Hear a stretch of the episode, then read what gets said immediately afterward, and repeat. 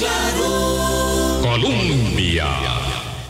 Con un país en sintonía, ¿qué tal? ¿Cómo están? Muy buenos días, bienvenidas, bienvenidos a nuestra ventana de opinión. En punto son las 8 de la mañana y hoy es 12 de diciembre. Gracias por hacer parte de nuestra ventana de opinión aquí en Colombia, la emisora que está en el corazón del pueblo. Boris, ¿qué tal? ¿Cómo estás? Buenos días. Buenos días, Vilma, y buenos días a todos los amigos y amigas de Hablando Claro, aquí ya en la recta final del año. De un año la Navidad es una carrera contra el ah, tiempo. ¿Verdad? Sí, y a veces no nos tomamos el respiro y hay que tomárselos y por eso es que la cuesta, la cuesta de enero. por eso, por eso es la cuesta de enero, porque no... Mira, después, ahora corre. Lo que sucede es que, pues sí, hay mucho que hacer, mucha gente que uno quiere ver, muchos abrazos que quiere dar y recibir también. Entonces, bueno, ya hay todos los días hay, hay que dosificar. algún encuentro, algún encuentro que, que, es esperado. Hoy yo tomaré cafecito con mi querida tía Nora que hace días que no ah, voy. Abrácemela, por favor. Hoy es el día, hoy es un día muy importante eh, para eh, la profesión de la fe católica y más allá, porque más allá de eh, la expresión del catolicismo en la devoción hacia la Virgen de Guadalupe, lo cierto es que esta figura emblemática de los mexicanos, patrona de América por lo demás. El 12 de diciembre se celebra con las mañanitas y durante todo el día. Es una festividad realmente muy hermosa. Eh, la Virgen de Tepeyac también se le conoce porque ese fue el cerro donde se le apareció, bueno, eso dice, ¿verdad? La, tradición. La historiografía, exactamente la tradición al indio Juan Diego. Y bueno, entonces ese es un momento muy significativo para las personas eh, que siguen que son devotas de la Virgen de Guadalupe, pero yo digo que es un acontecimiento evidentemente eh, significativo en el calendario. Devoción que se celebra desde diciembre de 1531, 492 años, ya enrumbándose a los 500 años de tener esta devoción los mexicanos. ¡Wow! Sí, imagínese. Casi paralela con la conquista. Con el descubrimiento, perdón. Con el descubrimiento, nos comunicamos nosotros con los vecinos mexicanos y los nuestros del vecindario también con, con Guatemala. Escogimos este tema que vamos a abordar ya acto seguido con Eduardo Núñez, colega politólogo amigo de la mesa de Hablando Claro. Eh, digo, escogimos este tema porque eh, en el último vistazo de la semana en el ámbito internacional, porque evidentemente tenemos a Guatemala eh, viviendo unas horas. Eh, no sé cómo se puede vivir la expectativa de la Navidad con una circunstancia tan de tanta inestabilidad política como la que vive Guatemala. Eh, no sé qué tan enterados están, probablemente algo han escuchado sobre el momento crítico que vive este, la hermana mm, centroamericana, habida cuenta de los esfuerzos denodados, absurdos, pero constantes que han hecho autoridades cooptadas por la um, pléyade de intereses que manejan o pretenden seguir controlando la vida de los guatemaltecos para que no pueda tomar el poder el presidente electo Bernardo Arevalo. Y nos pareció que era muy importante poder terminar esta semana con este enfoque internacional y si nos da tiempo con algunos otros, con eh, don Eduardo Núñez, a quien le agradecemos muchísimo que se conecte con nosotros esta mañana desde Ciudad de Guatemala. Eduardo, buenos días. Siempre un gusto tenerte en el micrófono de Hablando Claro. Buenos días, Vilma. Boris, un placer compartir con ustedes aquí desde un rico clima frío aquí en Ciudad de Guatemala, muy otoñal. Eh, bueno, te diría coloquialmente frío en términos meteorológicos y bueno, caliente o candente en términos políticos, como, como vamos a poder conversar en los próximos minutos. Muchísimas gracias. Sí, es que esta es una época fría allá en Guatemala, como nos refiere, pero el ambiente político y social está muy caliente. Porque además, más sumándole a lo que vos dijiste, este último intento de no entregarle el poder al presidente electo, Bernardo Arevalo, es el más sin sentido y pareciera el más cínico. Una denuncia de un ciudadano no identificado que dice que hay problemas con las, con las urnas, con los datos en las urnas. Eduardo, ya esto raya, ¿verdad? Raya. Expliquemos esto eh, a quienes nos están escuchando, ¿verdad? Eh, los fiscales anuncian que la eh, elección este, pues, es inválida. Es inválida. O sea, es que hay que dimensionar la resolución no tanto la denuncia anónima como la resolución que se deriva de la denuncia, además como el corolario de una serie de anomalías e irregularidades desde la vulneración de urnas y de eh, eh, bolsas de, de, votos, ¿verdad? Desde hace mm, meses, porque el proceso de transición es larguísimo. Entonces tal vez sería bueno como explicar ¿Qué pasa, verdad? Desde, desde la primera ronda, cuando se intenta impedir la segunda y no se puede, después viene la segunda ronda, y luego esto que resulta ser funesto, que son cinco meses entre la segunda ronda y la toma de posesión, eh, y tiene en vilo a los guatemaltecos de cara a que no se sabe si el 14 de enero habrá o no toma de posesión, esperando todos que sí la haya. Eduardo, tal vez una, una explicación amplita sobre esto. Bueno, sí, efectivamente, tendría que empezar diciendo que la, la presente situación, en primera instancia, hay que decir que no es sorpresa. Eh, Guatemala está inserta en una crisis que yo he tendido a definir como una crisis crónica, haciendo un paralelismo con, con una enfermedad crónica, ¿verdad? No es que uno sufre una enfermedad coyuntural y recibe un tratamiento y se recupera o que sufre un accidente, se quiebra un pie, lo enyesan, hace rehabilitación y se recupera, me explico. Es una enfermedad eh, crónica que tiene momentos de escalamiento y desescalamiento, escalamiento y desescalamiento. Y en ese sentido, la crisis no es ni siquiera atribuible al presente proceso electoral, sino que es un acumulado de las últimas tres elecciones y ha girado en torno a lo que se conoció coloquialmente como el enfoque de persecución penal en materia de lucha contra la corrupción y la impunidad, que impulsó en su oportunidad la Comisión Internacional contra la Impunidad en Guatemala, la CICIG. Eso se vio reflejado en el 2015 en una elección dada en un contexto de protesta social que había obligado en su momento a renunciar al entonces presidente don Otto Pérez Molina. Se vio y que permitió la llegada al poder de una persona conocido coloquialmente como un outsider, digamos, eh, una persona como este, don Jimmy Morales, que llegó a la presidencia, mantuvo incidencia en la elección del año 2019 y sin lugar a duda la elección del año 2023 es la tercera elección determinada por eso.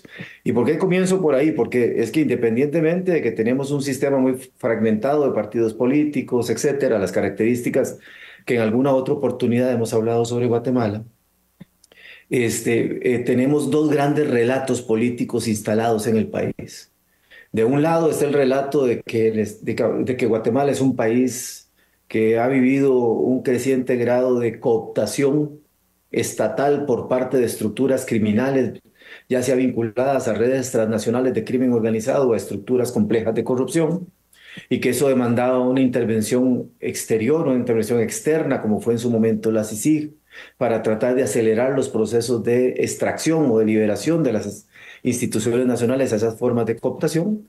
Y del otro lado, la lectura de que ha habido una intervención internacional no deseada, digamos, intencionalmente ideológica desde una perspectiva de una suerte de izquierda transnacional, que ha impuesto una, el uso de la justicia contra determinados actores políticos, económicos, militares, y que esos actores lo que han hecho es iniciar un proceso de recuperación institucional en el país.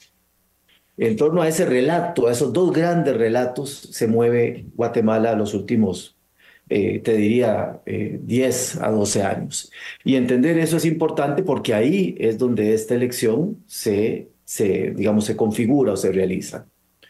Eh, si bien el presidente Morales gana como un outsider montado en el discurso anticorrupción, Finalmente, en, su gobierno se genera una coalición de intereses económicos, políticos, militares, que logra una mayoría legislativa en alianza con el Poder Ejecutivo y que finalmente le permite extender sus redes de influencia sobre el sistema de justicia y el sistema de órganos de control. Esa alianza se reconfigura parcialmente en el 2019 y más bien se expande eh, ahora con la presidencia del actual señor presidente, don Alejandro Yang Matei, y con la nueva configuración del Congreso. Es una paradoja porque cambia el 62% del Congreso, pero no cambia la estructura de relaciones de poder interna en el Congreso. Esa coalición logra ejercer, digamos, gobierno a lo largo de este periodo presidencial hasta el momento actual. Y es esa coalición de intereses la que utiliza los instrumentos del régimen electoral y los instrumentos del, digamos, del, sector justicia para hacer lo que se llamó una suerte de depuración temprana de candidatos y candidatas que podían ser percibidos como ajenos a esa alianza de intereses económicos, políticos y militares. Ahí se da la exclusión de candidatos como Carlos Pineda, que un mes antes de las elecciones de junio tenía el 25% de intención de voto, candidatos como Roberto Arzú, hijo del expresidente don Álvaro Arzú, periodo 95-99, eh, la exclusión de un movimiento de izquierda, el Movimiento para la Liberación de los Pueblos, con una candidata indígena, doña Telma Cabrera.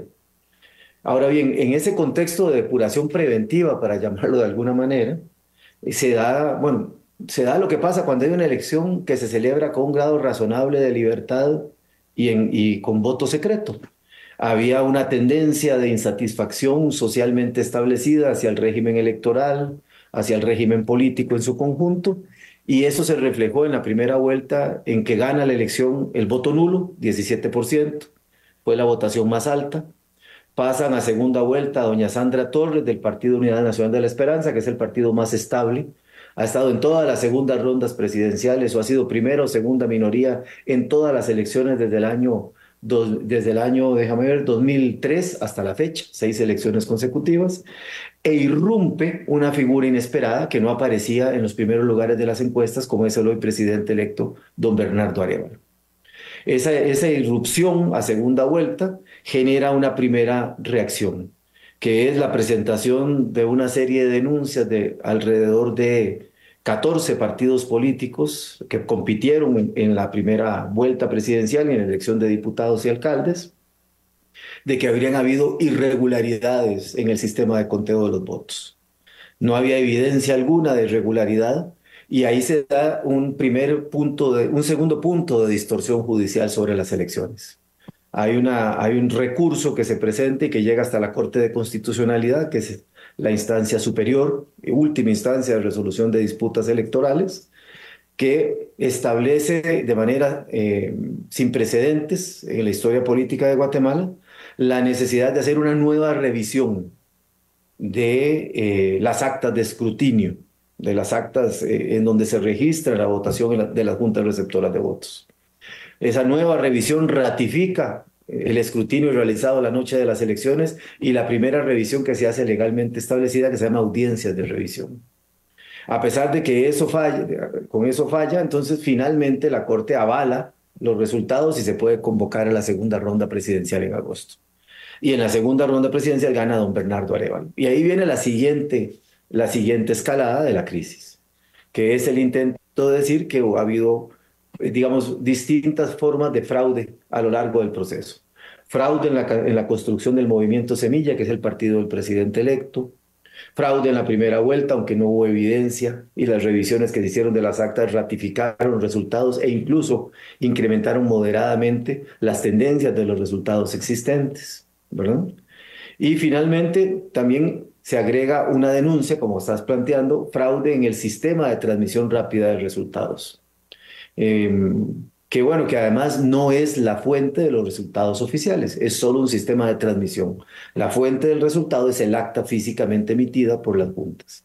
Y se generan entonces tres hilos de investigación penal liderados por el Ministerio Público, tres casos. Y esos tres casos confluyen finalmente el viernes pasado en la presentación de un presunto mega caso. Ese mega caso fundamentalmente es el discurso de que hay un fraude eh, electoral, hay alteración en las actas. Y segundo, que además hay, hay un problema de corrupción por un costo de sobrecompra en el sistema de transmisión rápida de resultados. Y de ahí se derivan distintas acciones penales.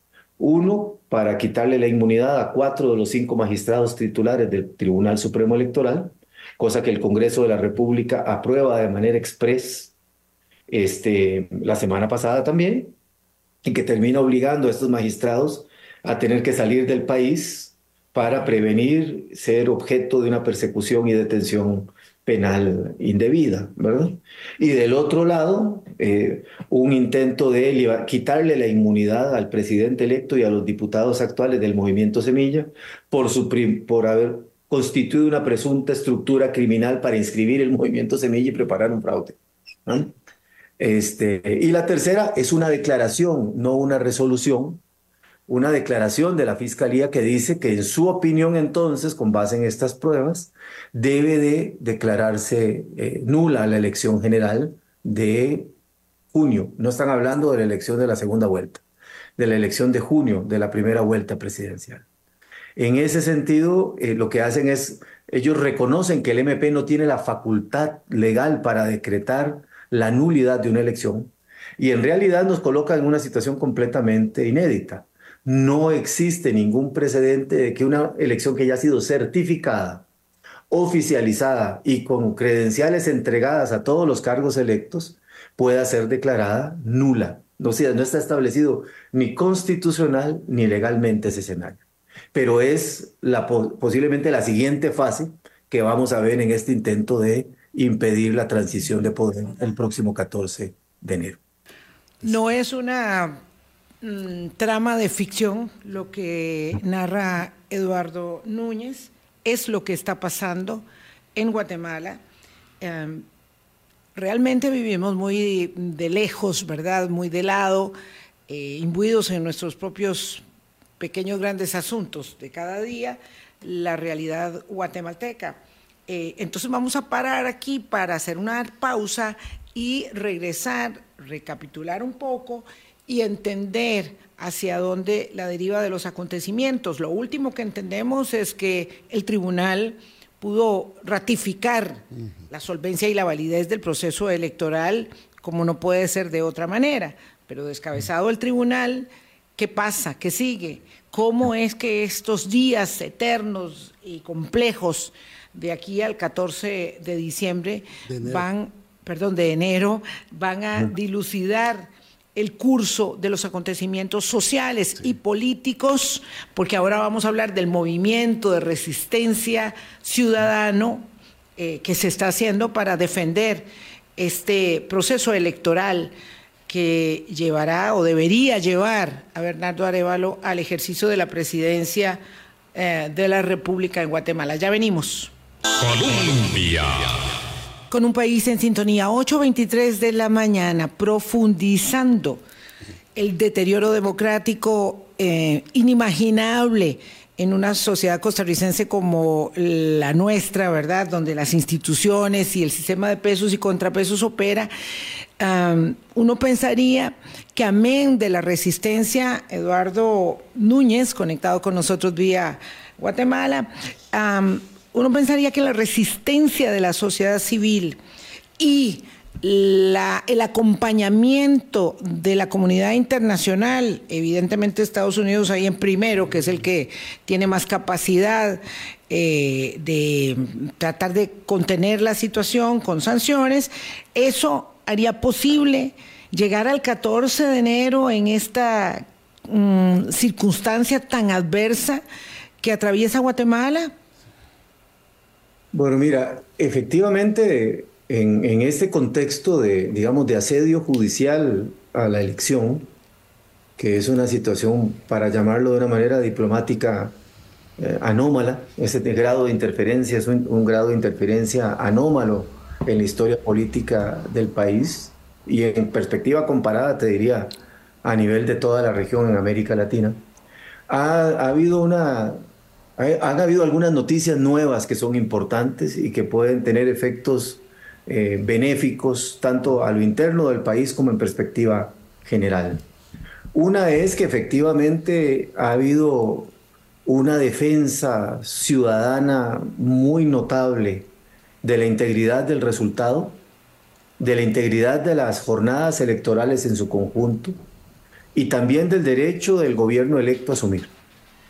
Eh, no es la primera vez que tenemos protestas y movilizaciones sociales razonablemente robustas en Guatemala. En realidad, como citaba ahora, en el año 2015 hubo una movilización social muy robusta que terminó generando la, finalmente la renuncia del entonces presidente, el general Otto Pérez Molina, y su vicepresidenta, doña Roxana Valdetti. Ahora ha habido una movilización social importante para defender las, las elecciones y para defender la transición.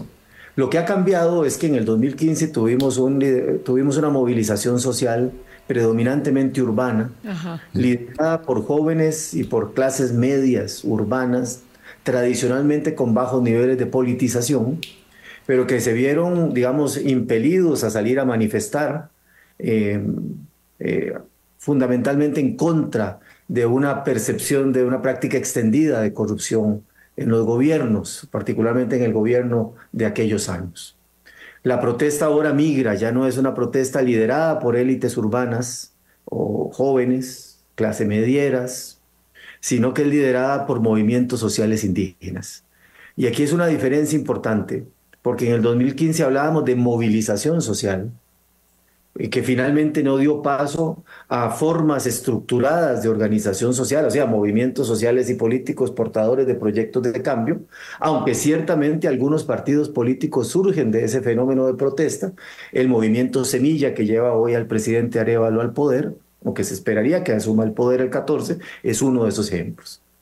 De lo que estamos hablando ahorita es de la irrupción de los pueblos indígenas organizados, liderados por sus autoridades ancestrales, que son básicamente líderes de organizaciones comunitarias de base, que han desarrollado en los últimos años un notable proceso de diálogo interétnico e intra de las distintas etnias y además un proceso de articulación y movilización social los que están liderando la protesta. Y ha sido un fenómeno muy interesante porque, digamos, lograron básicamente detener durante casi un mes el país a través de protestas sociales frente al Ministerio Público, pero además de una intervención quirúrgica en múltiples puntos que interferían la movilidad social, eh, eh, o sea, bloqueos, ¿verdad? Que paradójicamente han sido leídos o han tenido efectos duales, ¿verdad? Por un lado, retardaron la acción penal del MP casi un mes, porque lo que vimos la semana pasada se esperaba que ocurriera la primera semana de noviembre, una vez hubiera cerrado el proceso electoral y desaparecida la protección constitucional que le da el proceso electoral a los partidos en contienda electoral, pero a la vez generó una reacción de molestia, fundamentalmente de aquellos actores vinculados a actividades económicas que se vieron directamente afectados en su capacidad para ejercer sus negocios, tanto a nivel petit, grupos comerciales, etcétera, como a nivel de las grandes empresas. Pero un elemento diferenciador es eso, tenemos una protesta social de nuevo, pero no es espontánea, es estructurada, está vertebrada, es orgánica y representa la irrupción como sujeto político nacional de los pueblos indígenas organizados, algo que ya había venido ocurriendo desde hace algunos años, pero que ahora me parece que se vuelve mucho más claro en el escenario político del país. La otra novedad importante es que han habido actores institucionales y sociales, o sea, actores estatales y no estatales, ¿verdad? Para llamarlo de alguna manera, que han logrado también en alguna medida contener el intento de desconocer el resultado de la elección. Hay que decir que aunque para una parte de la sociedad guatemalteca el sector privado ha sido un aliado clave de, los, de las alianzas en el poder durante el periodo del presidente Morales y del presidente Jean Matei, una parte muy importante del sector privado organizado ha rechazado la posibilidad de que se desconozca el resultado de las elecciones. Y ha, insistido en que la elección es no solo legítima y clara, sino que además el señor lo tiene derecho a asumir. Y eso es una noticia importante. Por ejemplo, el golpe de Estado en Honduras no hubiera sido posible que se ejecutara en el 2009 si no hubiera habido un acuerdo de élites económicas, militares y políticas. Bueno, ese acuerdo no está presente en este momento en Guatemala. Tampoco el ejército ha dado muestras de querer sumarse, digamos, a una tesis de desconocer el resultado de las elecciones, manteniendo una, manteniendo una equidistancia importante. Y el tercer actor o factor clave que ha ayudado a prevenir o a, contener al menos parcialmente este intento de la comunidad internacional. Y aquí tenemos una noticia importante, eh, Vilma, Boris y a todos los, los radioescuchas, todos y todas las radioescuchas. Hace mucho rato no había un grado de consenso internacional tan robusto sobre cómo defender una elección o cómo defender la democracia en un país. Desde hace años estamos en crisis, el sistema internacional está en crisis, lo estamos viendo en el caso de las guerras de Ucrania o de la guerra en Gaza, ¿verdad? Este, en donde ha habido una incapacidad de prevenir los conflictos y luego de solucionar o mediar los conflictos. Eso que a nivel global lo vemos en, en la crisis del sistema internacional, particularmente en las Naciones Unidas, lo habíamos visto en América Latina, lo habíamos visto en el sistema interamericano, que había perdido fuerza para poder digamos, eh, generar condiciones de fortalecimiento democrático o de defensa a la democracia. Esos ejercicios fallidos los habíamos visto en países como Venezuela, pero fundamentalmente en nuestra vecindad, en el caso de Nicaragua.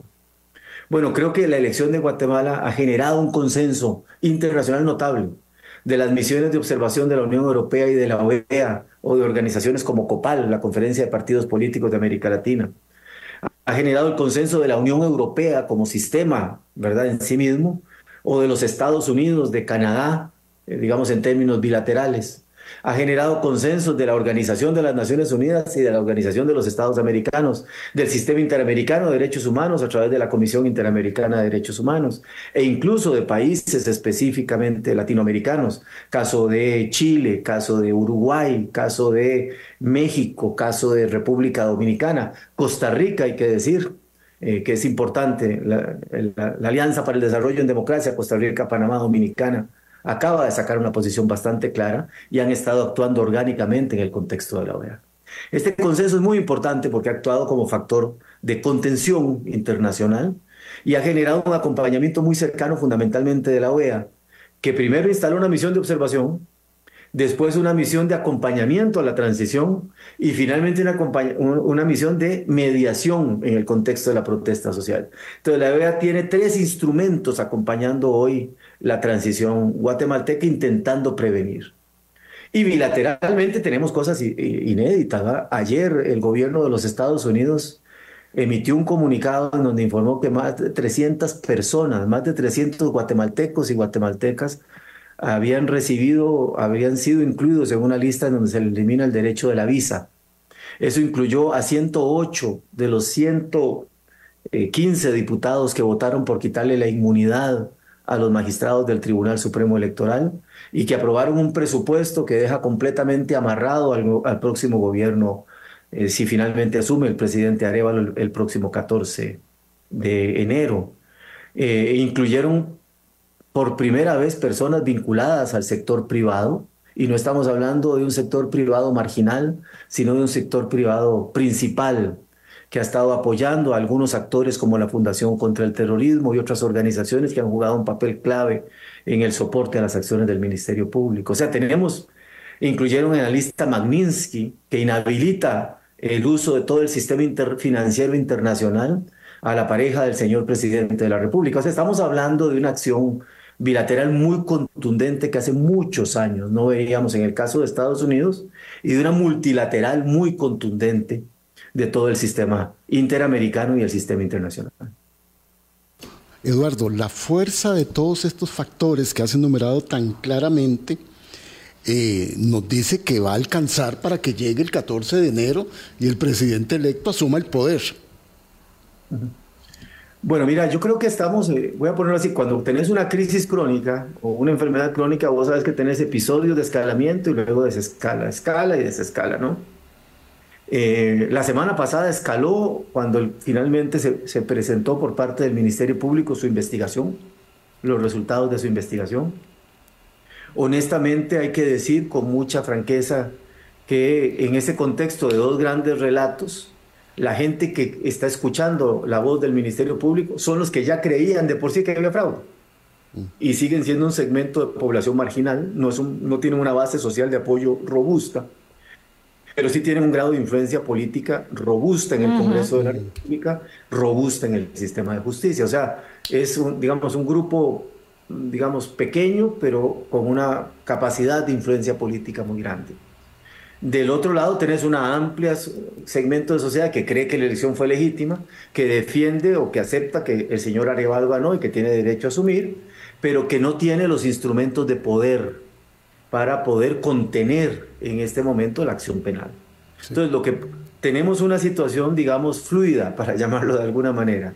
Cada día que pasa, hoy estamos a 24 o 25 días, perdón, 34 o 35 días de la de la toma de poder el 14 de enero, cada día que pasa es menos probable que se pueda impedir que el señor Arevalo pueda asumir la presidencia.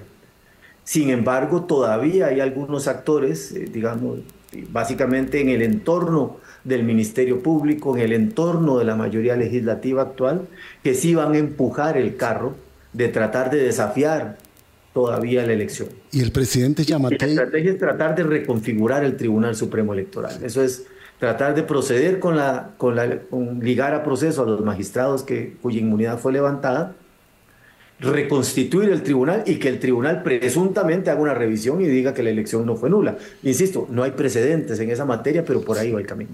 Sí. Eh, mm, explica, tal vez es importante para quienes nos están escuchando, eh, en Costa Rica el Tribunal Electoral tiene independencia absoluta. Eh, ¿Cómo funciona allá? ¿Cómo es que ahora que eh, cuatro de los cinco miembros fueron inhabilitados y algunos no, no entendí si todos habían salido ya del país o, o no? Este,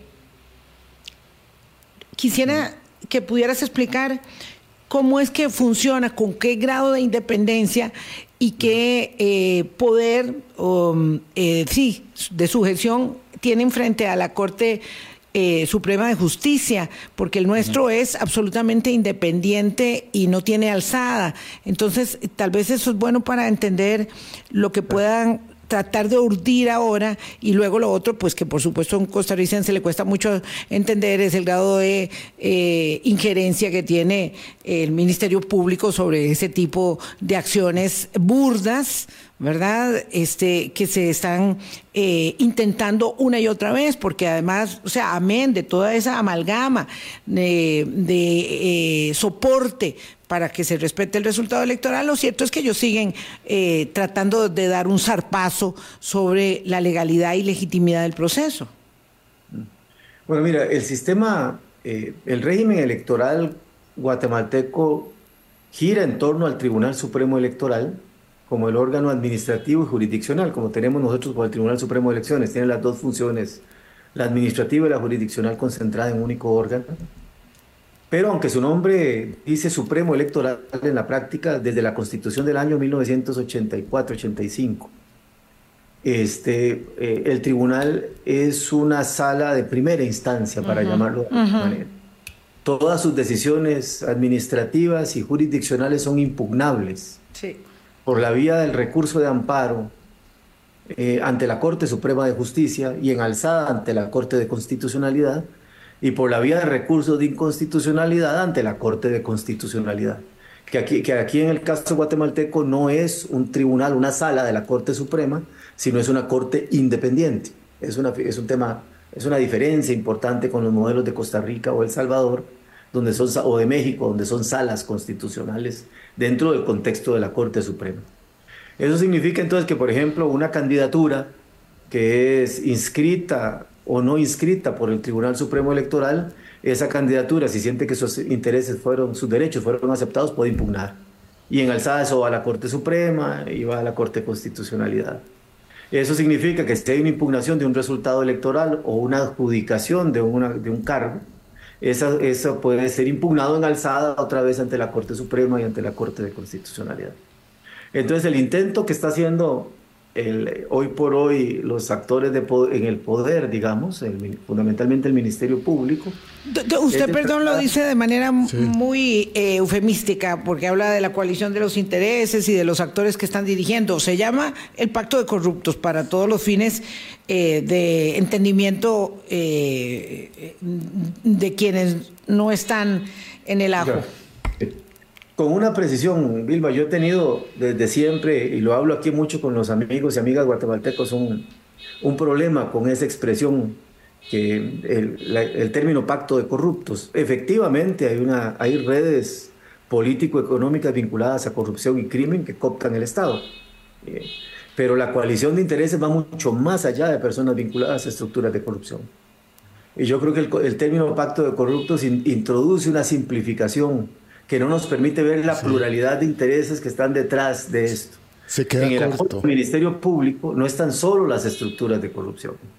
En el apoyo a la acción del Ministerio Público hay sujetos lícitamente establecidos en el país eh, que tienen negocios o que tienen actividades sociales o que tienen fundaciones o que tienen ONGs o que están vinculados a medios de comunicación, por así decirlo de alguna manera, que no tienen articulación orgánica con prácticas de corrupción, pero que tienen lecturas políticas de amenaza, base siempre de miedos, miedos ideológicos, miedos a la afectación de intereses, miedo a la vuelta de actores que los persiguieron en el pasado de manera justificada o injustificada.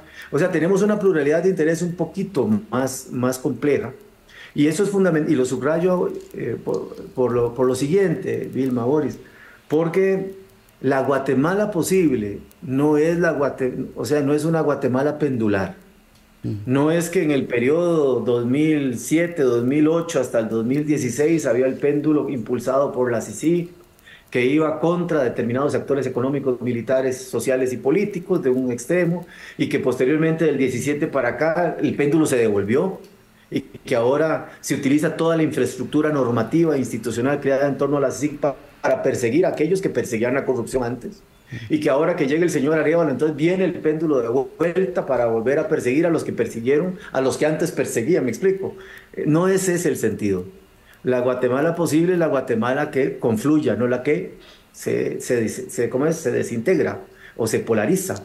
Es la Guatemala que reconoce que hay actores que están polarizados en torno a los miedos, porque es una polarización de tipo afectiva, y que esa polarización requiere un análisis de actores mucho más fino, para identificar actores moderados de los dos polos que tengan la capacidad de confluir y generar condiciones de gobernabilidad. Entendiendo que, la política es el arte de lo posible, claro.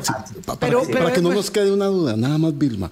Eduardo, en este entramado institucional en que está inserto el Tribunal Supremo Electoral, ¿qué órgano tiene la última palabra entonces? La Corte de Constitucionalidad.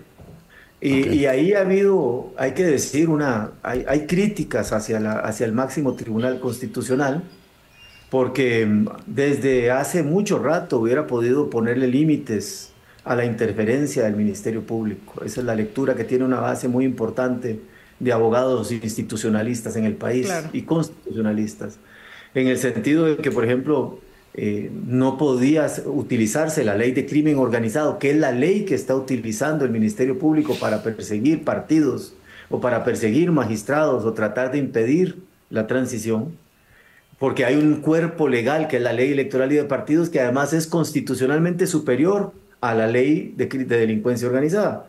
La ley de delincuencia organizada es una ley ordinaria. En el caso guatemalteco existen las llamadas leyes constitucionales de mayoría calificada. La ley electoral es, constitucional, es jerárquicamente superior. Este, entonces, hubiera podido, por, solo estableciendo un principio de cuál es el marco legal competente, poderle poner un límite al Ministerio Público. Y no lo ha hecho. Ha ido tejiendo resoluciones en donde el Ministerio Público sigue actuando a partir de resoluciones de la Corte de Constitucionalidad, pero a la vez la Corte sigue diciendo que la elección es legítima y que la transición se da y que no debería de haber ningún debate sobre si el señor Areva lo va a asumir o no asumir. Esa percepción de dualidad del órgano constitucional superior es lo que hoy por hoy ha generado parte del problema porque sus resoluciones no permiten clarificar el rumbo político del país. Claro. Y hoy, entonces todo el enfoque está centrado sobre ellos. Ya no sobre el Congreso, sobre el tribunal, no, es sobre la Corte, de que tiene en su, en su sala de análisis, en su mesa de análisis, cuatro o cinco recursos que si lo resuelven de una manera clara y contundente, podría poner un alto a la crisis política. Claro. Es inaceptable pensar que la jurisprudencia de un órgano constitucional no sea suficientemente solvente y sólida, ¿verdad? Inequívoca en una circunstancia tan compleja como para poner en entredicho entonces eh, la circunstancia de la también solvencia de la elección de Bernardo Arevalo. Yo no voy a discutir con don Eduardo Núñez, que es un experto internacional en materia de corrupción, acerca de la terminología, no me atrevo, solamente que como soy un poco terca, me voy a seguir decantando por ello. Eh, entendiendo que, vamos, si uno habla de corrupción, debe entender esto en una acepción muy amplia, muy amplia, ¿verdad?